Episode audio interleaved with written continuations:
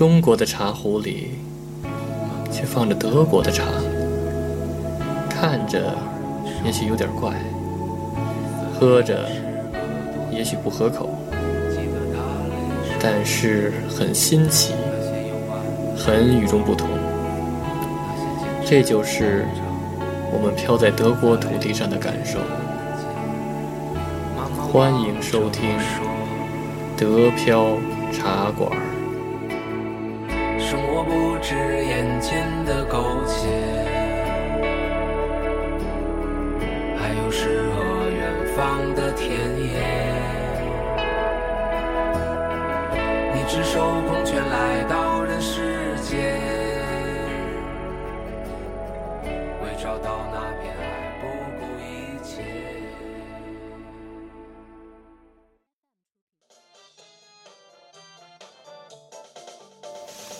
欢迎大家来到新的一期德飘茶馆，我是黄老板。我是老李。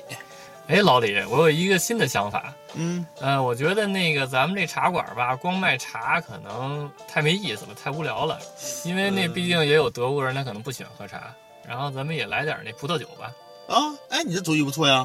德国的雷司令葡萄酒可是世界闻名的。嗯，那咱们进酒得去酒庄进吧，你有门路那个我刚那个弄了一批葡萄酒。是吗？嘿，啊，然后是这样，就是说之前我岳父岳母不是回国了嘛，啊然后在这之前，然后那我一朋友雷神，然后带我们去那酒庄游。雷神托尔是你朋友，不是不是，他们还不是葡萄酒不是那个不是托尔那个雷神，不是天上那个雷神。啊然后他为什么叫雷神呢？因为他爱喝雷司令，然后那黑司令嘛，哦，爱雷司令酒喝雷司令，神对，爱，喝雷司令。哦然后他只，而且他只喝雷司令，知道呵，吧？而且特别懂雷司令，所以呢，嗯大家都封他为那个雷司令之神，所以叫雷神？这么回事啊不是天上那拿锤子那个。哎呦，哇，那你那他带你去酒庄，那肯定是好的了，对这个对对吧？他带的话，那个他给了我们介绍了好多那个隐藏的那些酒庄，然后大家都不知道的那种。是吗？那肯定提前给介绍介绍呗。咱们聊聊这个，聊聊这个，行吧？好，啊，然后那个我们一共那个去了三个酒庄，然后都哦在那个莱茵高那块儿。蓝银高，哎，我知道，好像是法兰克福周边有一个叫吕德斯海姆，对对对，这是德国最知名的葡萄酒生产基地，对。就是这儿吧？对，之一，对对对，对吧？就你去那儿对，离法兰克福很近，对。法兰克福旁边。对对，然后呢，那个什么，而且那个欧洲商学院也在那儿。嚯！这帮商学院可是学生可真是享受了啊！天天对什么死不对，对第二天就就走的大酒窖啊，！白天上课，没准上着课都是都喝喝着呢对 德国人上课人家不讲究说不能吃喝，随便吃喝呀，对对对然后那什么，老师也一瓶儿，然后那学生也一瓶儿，都是这言胡话。干着杯的上课，然后学不学东西无所谓。我所有商学毕业出来都是糊涂半对胡胖。对对对对，不单有那个欧洲商学院，然后而且那个葡萄酒大学也在那儿。哦，对这个然后那很有名的吧？那这个世界那好像世界最最对对对，德国葡萄酒了。知名，然后那个最最高学府了。对，哎，不错。而且那块儿确实跟像你说的有大大小小几百个酒庄呢，嗯，对吧？而且好多酿酒的在那块儿。哦，对，然后那个我们去了三个，然后啊然后第一个呢是那个一个特别老的那种酒庄，然后那个一看就是那个老了都直咳嗽那种老爷爷老奶奶，就是然后到处青苔、呃破烂，浑身都是老人斑，都露着那然后走路特别慢露的光是吧？走路特别慢，然后穿着那个德国的那种传统的衣服，然后说哇：“塞哎，你好，我是陆庄老板。”哇全是这样的。天啊，然后呢，然后他们就给我们那个，呃，得预定，不预定的话不让你去。啊，是他人多吗？还是怎么着？呃，就是就是得预定，因为他可能那个哦主供是那些那个批发性质的，然后真正这明白了种个人来买的必须得预定。这招姐们肯定是好酒，雷神带着去啊，对对对肯定是好的呀雷神。雷神提前预约了，是吧然后哎你你敢不答应？不答应给你锤了，对不对？然后后来就去了，然后一个那个老奶奶就接了我，然后那个，哦然后就拿出了好几瓶酒，都是那雷神挑的。然后呢对，然后是这样，就是说那个，咱们先咱们先普及一下那个这葡萄酒分几种吧。啊，那行行行吧。可以可以，啊，对，然后那个葡萄酒先是那个就就有三种嘛，然后一种是那个 Tohoken，就干对干的那种干型对，然后还有就是那个 Half Tohoken，Tohoken，Half 半干 Tohoken，对，Half Tohoken 还分两种，一种就是半干偏甜，然后一种是半干偏酸然后那个 Tohoken 就是更酸，然后最后一种就是那个 juice，就是甜的呃，，我最喜欢喝的 juice，对对对对。甜味儿对，但是。但是雷神说那 juice 一般都是女人喝的，都是都是偏 proud。我酒量差，我酒量差。对对对，都是偏那什么，然后随好像就是说随着你的那个就是品酒能力的增长，你慢慢你的习惯酸的了。可能你看一开始喝那个 juice，然后后来就慢慢就是可以 hot 喝翻点那个发酸，甜哎，发酸的那对，然后最后是 hot token 的 token 偏酸。然后我觉得我那个老跟雷神一块儿出去，然后现在那个开始习惯一看档，次高了呗，天天跟神在一块儿，起不住先呢。不能醉，一醉就给我一锤了 啊。然后呢，来继续说，啊对，然后他就拿了几瓶酒出来，啊拿几瓶酒以后呢，然后就让我都是豆干型的酒。呃，有干的也有甜的，哦。然后他先给我们喝那干的，哦。然后呢，他就拿了几个酒杯，然后呢倒了一点点让我们尝，然后呢一开始呢我特别笨，然后一开始那个，然后那个我就全给喝了，啊，就一口干了呗一，口干了，这爽快啊！咱北京人就是爽快对，一口干了，一口干了，哎，这不错，啊后嗯这有点酸，然后嗯这个这个偏甜啊啊，然后结果后来发现不对。喝了几杯以后有点晕，有点晕。对，然后后来那个雷震说你不能这么喝，然后你得那什么，你看旁边它有一个那个罐子，然啊后那个就是你你含一口，然后那个停一下，然后吐出来。哦然后特对，特别是那个不帮你验的是吗？对对对，特别是那个就不住在对，特别是不住在附近的那些人，然后他呢开车过去，然后那个好家伙品了几杯，到时候车开不了了，没法开车了，都得住那儿了。对吧？哎呦喂！我算知道，上次我去酒庄的时候，我开车去一口没喝，我没敢喝，为什么？啊我怕我开不了车呀。对对对对原来那罐子是吐酒的。对对对。哎呦喂！我真后悔下次去真是不知道，哎，下次下次一定得。然后后来后来我喝两杯，喝三杯之后，然后实在不行了，然后那个看后来开始对开始品，然后后来我一品说，呃，没品出什么感觉来，对吧？因为我算那个我算舌头比较敏感你，们没什么下酒菜啊，光干喝呀，准备好牛肉是吧？准备点这 不要奶酪啊，至少你。然后那个什么，然后后来我就说那个我算舌头比较敏感，但是还是品不出来太多的味道。然后我就问那个雷神，我就请教雷神说那个有什么好的品酒方法吗？然后他说他有一个叫螺旋品酒法，螺旋品酒法，对，螺旋品酒法。对，然后怎么品酒呢？就是说那个给大家那个普及一下啊，是这样，就是说首先你含一口酒，然后呢头低下来，头低下来，头低下来，然后呢嘴唇嘴朝地，嘴朝地，那酒不对漏了。嘴朝对，不不不，有嘴唇有嘴唇包着呢，有嘴唇包着，不会露出来。啊啊！然后呢，它那个根据地心引力，它不那个嘴往下嘛？然后呢，你就用那个舌头和吸力，然后往下往上往上吸，然后这种发出这种声音，这不是吃炸酱面吗？这哪是喝酒？就是跟吃面条那个声音有点像，知道吧？头啊！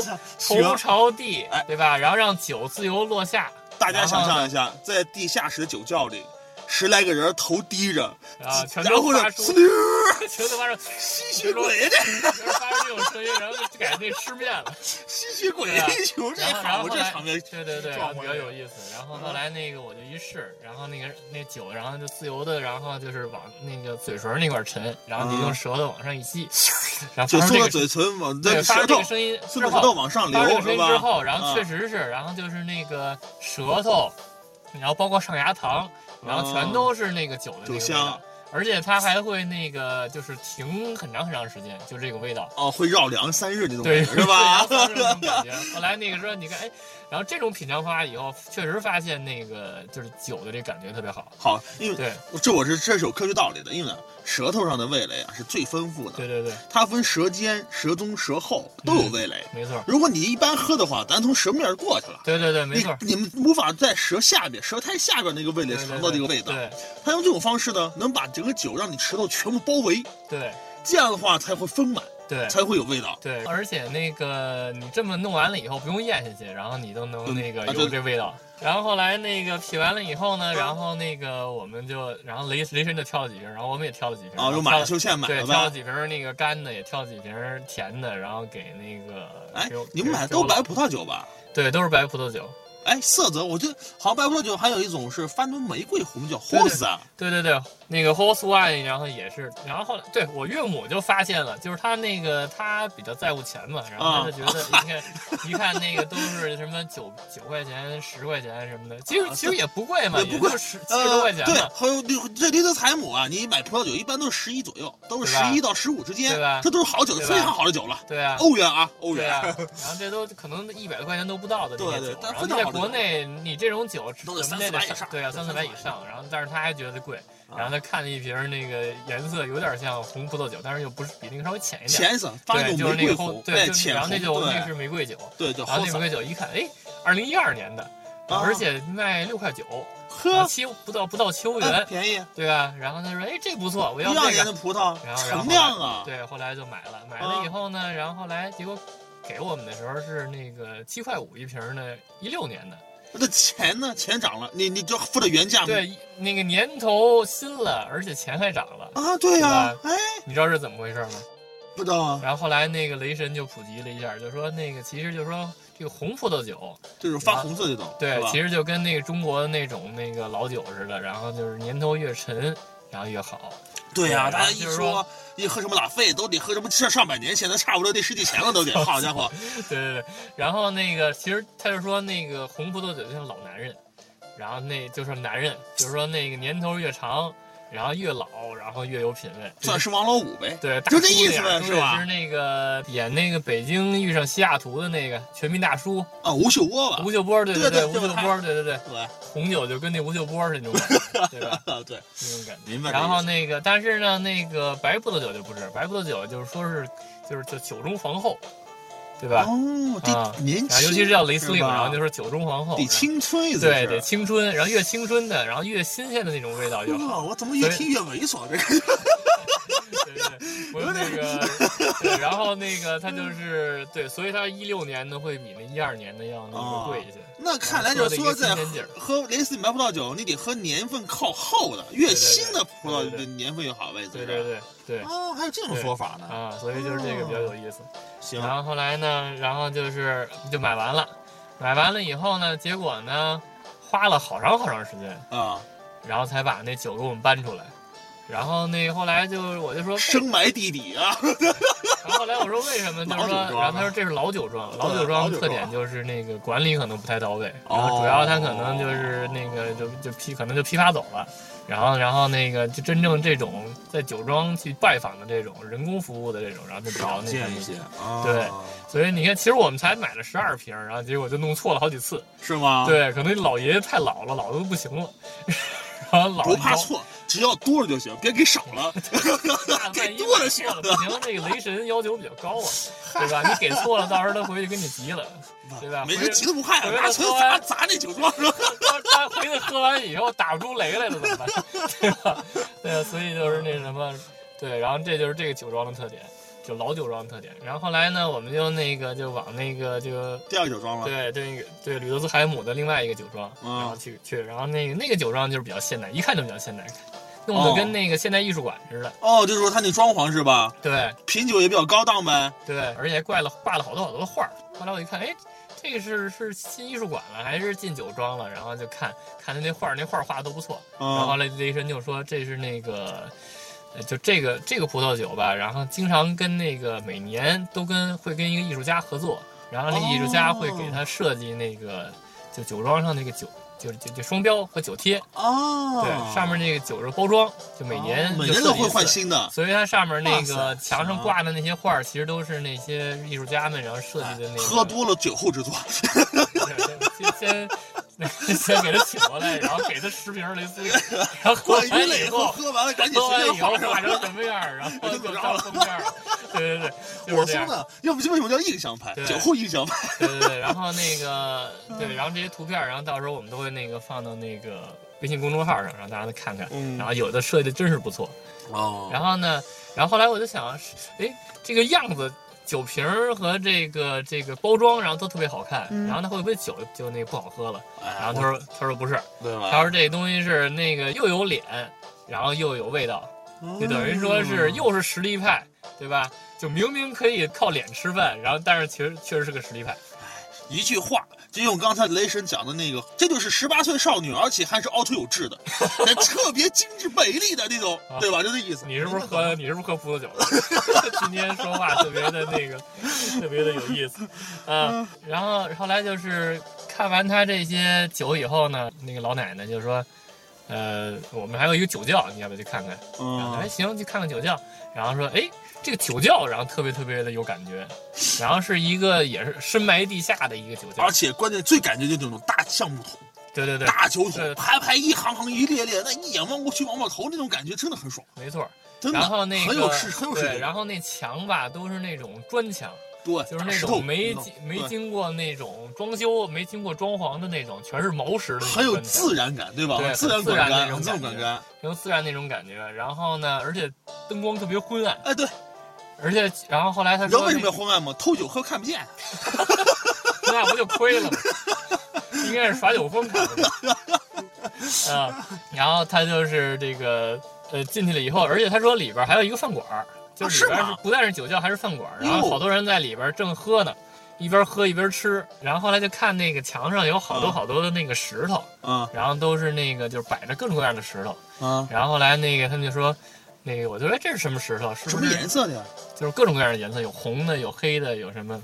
然后后来那雷神就说，然后这叫那个这叫那个 wine stein，就是那个九十。九十？哎，不对不对。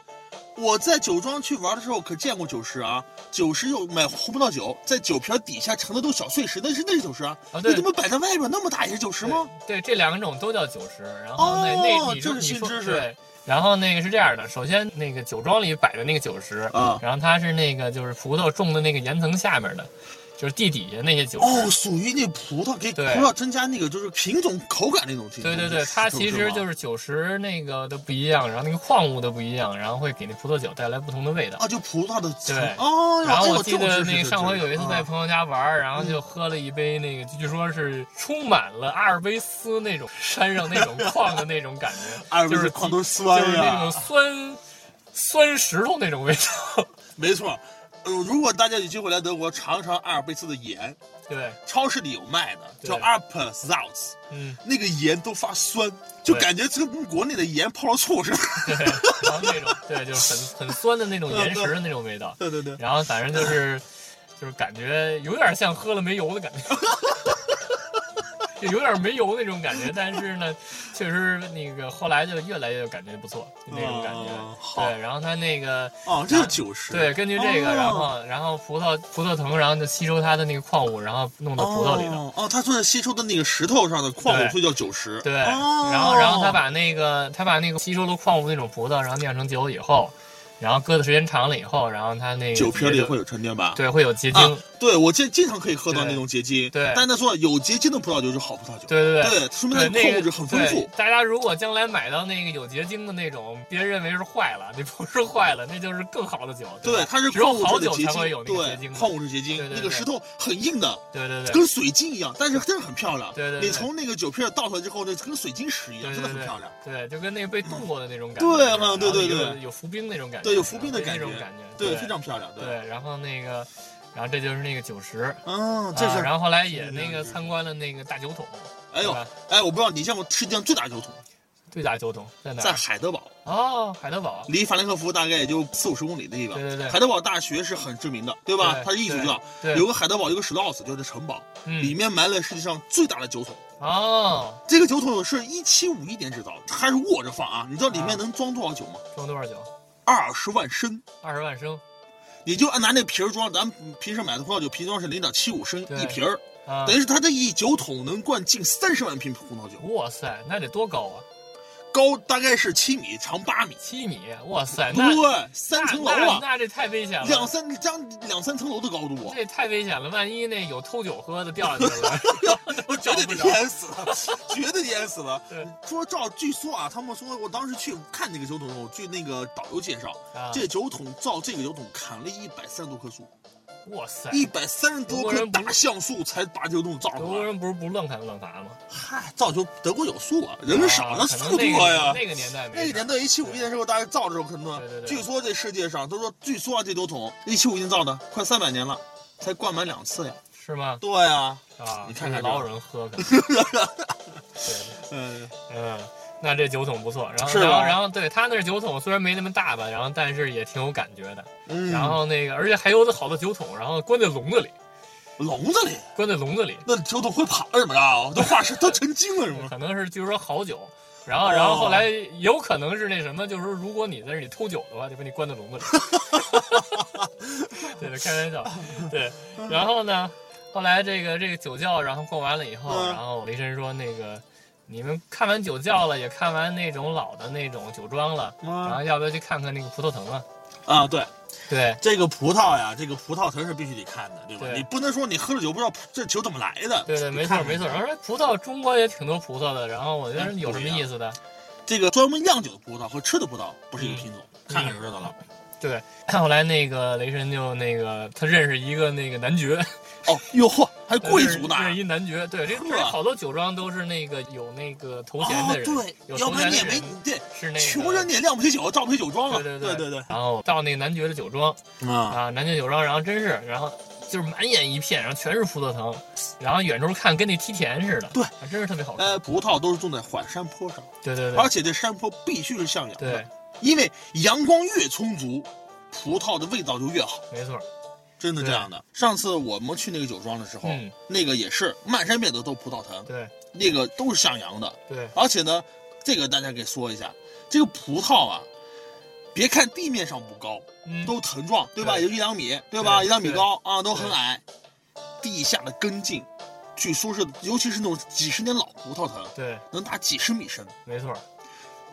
葡萄的根从地下河里抽水。嗯，知道吧？所以说葡萄基本不灌溉，他们基本不灌溉的，对，他们不用浇水，但是呢，都是靠吸地下水来。啊、这就是为什么葡萄山这个酒庄一般都建在有河流的缓山坡上，啊、因为它要吸地下水。哎，那不错呀，那个那就在那个葡萄山下边建房子比较好，不会泥石流，对吧？对呀、啊，根比较根系比较发达，所以对吧？哎，对，这是所以说，如果人去吕兹海姆的，大家都知道，吕兹海姆就有一条河穿城而过。对。两边都是葡萄藤，就是葡萄在里边喝水，对对，葡萄在里边喝水，对对对对。然后那个，然后后来就去那个男爵的酒庄，啊、然后确实是他那个葡萄，咱们中国那葡萄是那个都是在架上，对吧？对架子上，对吧？他们是铁丝，都是大葡萄。对。然后他那儿就像你说的那，都是那种一两那个一米高的，对，或者一两米一两米高的那种小树似的。然后，然后上面有那个特别小的小葡萄，对，很小，但是都很串，沉甸甸的那沉甸甸的串儿，而且都在下边，对，都长在比较靠近地面的地方。没错没错。然后那个反正吐起来比较容易，你知道为什么？他们跟我讲过，我那那次我们去酒庄玩的时候，我家导游讲过，他们为了保证这个葡萄的产量，啊、因为呢你得产量大才能才能酿酒它值，对，他们就把那顶芽就全剪了。啊。所以葡萄都是长在下牙部分啊，上牙它是不让它往上长的，而且好摘。对，长出来就全部剪掉。对对对，他们摘是用机器摘的，不是人工。对对，都是机器就好摘。都是矮机器。对对，都是矮机器啊。嗯。然后那个小葡萄，然后反正就是特别特别小。然后我后来为了问雷神说那个那。超市里卖那葡萄都哪儿种的呀？然后他说那都不是那个，都不是德国的葡萄，因为德的日照很差。然后他就是那个六月份，然后到那个可能十月份这块儿，然后光照，然后九月份是最好的那个时候，吃葡萄最好的时候。对，就是就葡萄酒酿的最好的时候。对。然后那个因为光照差，所以那个这葡萄也结不了那么大。对对对，味道也差一些。对。然后后来，对，后来他就说那个好消息啊，就是说那个由于雷司令这个。在德国这个光照差嘛，所以就是可能要搬到中国去了。哦、中国有一些日照比较好的一些，对对对对对对。那那不错，以后呃有口福了，对可以在国内尝到雷司令的葡萄酒对，而且对，而且就是那种用中国产的那个葡萄酿的那个雷司令，对吧？嗯啊，好像上海就已经有这样的了，是吧？对，有有对，上海有好多那个饭店就直接供那个，不过当地产的那个雷司令是吗？哦，对。哎，你们这仨酒庄都一直喝下来了。啊，什么都没吃吗？啊，没有啊！我一穷九鬼，你们真强大！哇塞！后来我们就不饿，后来我们就街边上买了点肉，然后 但是呢，那个买的那些酒也没动。哎，这可不一样。我们上次去那酒庄，啊，酒庄老板请我们吃了一次，是吧？德国烤乳猪。哎呦，那乳猪，我一上来我都傻了，我没见过德国烤乳猪啊，是吧？真的烤的真的很香，啊，也是，但是那个样子啊，跟咱国内的一模一样。那猪的这个乳猪的那个趴法，那个 宰法，但是呢，唯一不同的地方就是皮。啊，德国人烤乳猪是把那皮呢切成小方块，是吧？大概就是三厘米乘三厘米这样的正方形对，方块，然后呢烤烤完以后呢切下来吃。中国咱可不是，咱中国是把皮都烤酥了，哦，德国把皮烤的跟那皮带似的，咬都咬不动，那怎么吃啊？扔了。一般没人吃皮，做皮带是吧？呃，烤熟的皮带是吧？但是里面的肉确实很好香。哎啊，这次我们就的雷司令白葡萄酒吃的这烤乳猪，哎呦，真不错，真！棒啊，真香啊我啊！们也看见烤乳猪了，然后后来那个就没没买。嗨对，下次尝尝尝尝，真的不错对对对，下回咱那个约一个啊，约一个挺好的。行吧。嗯，然后或者那什么，咱们自己就买点儿，然后在咱们那个茶馆里，然后就点儿那个咱这酒，对吧？行，呃，一口茶一口肉，再来口酒，这也太杂货了。说的我都馋了。那个咱们要不然就这样吧，然后咱们那个，我先尝尝，对我先尝尝老板带回来的酒，你对赶紧开一瓶然后，赶紧开一瓶。等等等，先咱们先去买那个烤乳猪去，然后行吧？行吧，那行，那今天就到这儿，好吧？今天到这儿，对，那个联系方式，联系方式花，，老板再说一次，对，然后那个公众号，然后搜索那个德飘茶馆就可以找到，然后还有那个可以加那个黄老板的微信，就是那个德飘 Radio，然后 D E P I A O R A D I O，好吧？行，欢迎大家收听啊欢，迎大家去听啊。下次再见。